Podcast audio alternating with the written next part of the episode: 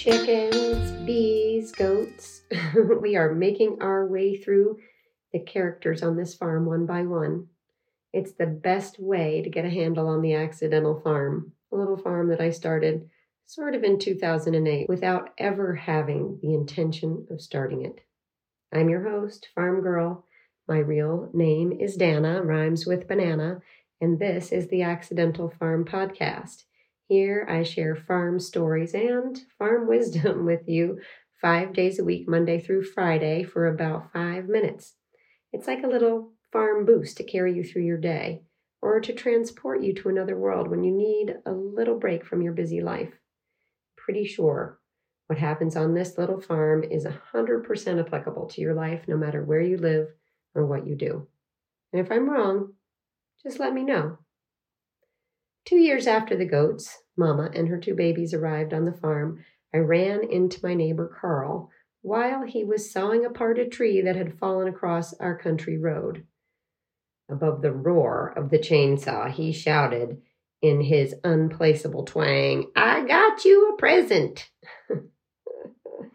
he didn't know, but it was my birthday, June 25th, 2015. The previous spring, Carl took my daughter and I to visit an old high school friend of his who has a farm about 20 miles from us. His friend, Donnie, has cows that he sells for meat. He also rescues donkeys and has about 14 of them in his barn and in his pastures. Each one of them has a name that reflects something about their birth. Stormy was born in a storm. Snowflake, when it was snowing river by a river, and Twister was twisted in his mother's womb. You get the idea. Just a week earlier, two baby donkeys were born on Donnie's farm. Oh, one cuter than the next, with big puffballs on top of their heads, like those like beef eaters at Buckingham Palace.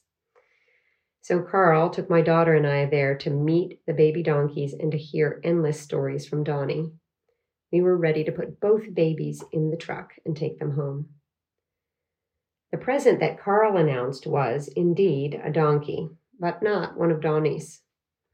Carl's daughter had learned about a mini jack, which is an intact male donkey, who was getting his butt kicked on a farm near her by a much bigger jack.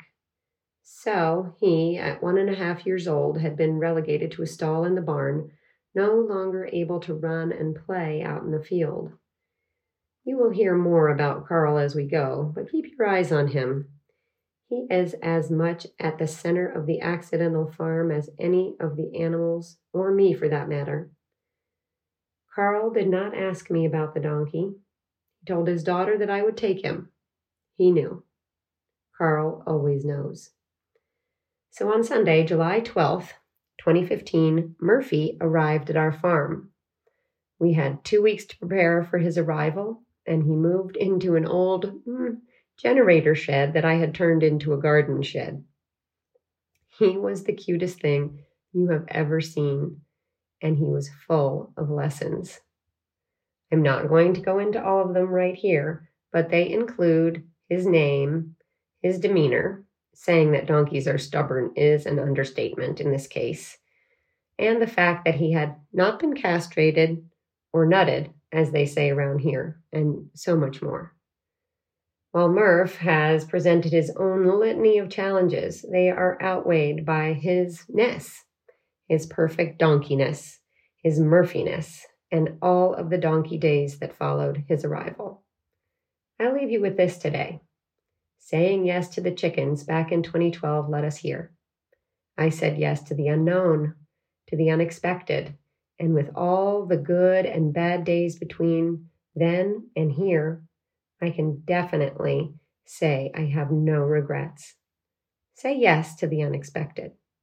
You never know where it will lead, but I am pretty sure it will lead you somewhere good.